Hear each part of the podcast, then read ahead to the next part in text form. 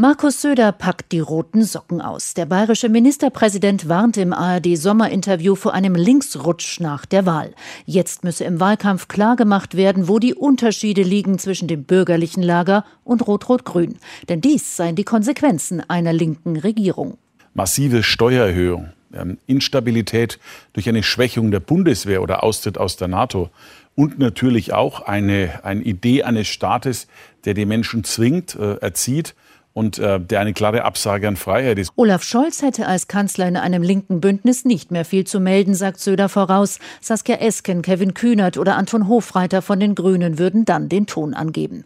Den Kanzlerkandidaten der SPD bezeichnet der CSU-Chef zwar einerseits als soliden Finanzminister, aber auch als Erbschleicher. Er versucht jetzt gerade mit irgendwelchen Symbolen den Eindruck zu wecken, er sei quasi der Nachfolger von Angela Merkel, was natürlich nicht stimmt. Das ist so eine Art Erbschleicherei. Die SPD ist aber nicht das Hauptproblem von Markus Söder. Der CSU-Chef weiß, dass die Union, sollte sie stärkste Kraft werden, möglicherweise über eine Jamaika-Koalition verhandeln müsste, also schwarz und gelb und grün. Das ginge mit den einen leichter und mit den anderen nicht so leicht. Die FDP wäre immer der geborene Wunschpartner. Und die Grünen sind dann im Zweifelsfall der Notpartner. Und vieles im Programm der Grünen ist absolut nicht koalitionsfähig. Und manche Dinge sind auch ein bisschen albern. Aber auch die FDP bleibt nicht ohne Schelte. Söder sagt, FDP-Chef Christian Lindner wolle regieren, notfalls auch in einer Ampel. Die Union müsse allein deswegen schon alle Stimmen auf sich bündeln.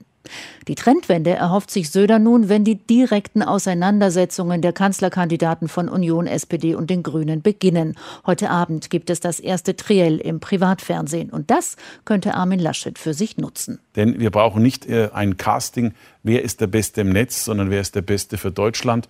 Und da glaube ich, könnte er einen wichtigen Beitrag bringen als Kanzler.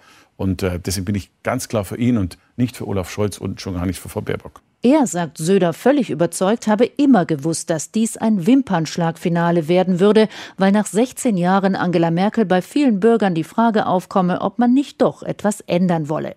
An seinem Engagement für den gemeinsamen Unionskanzlerkandidaten gebe es jedenfalls keine Zweifel. Wenn ich äh, nichts sage, heißt es, er lobt nicht genügend. Lobig heißt es, ist es ehrlich gemeint.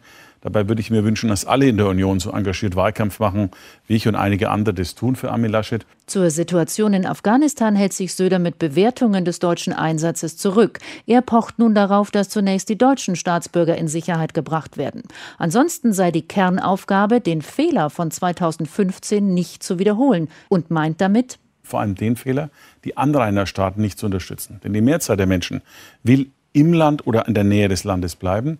Deswegen werden wir natürlich nicht herzlos sein und helfen.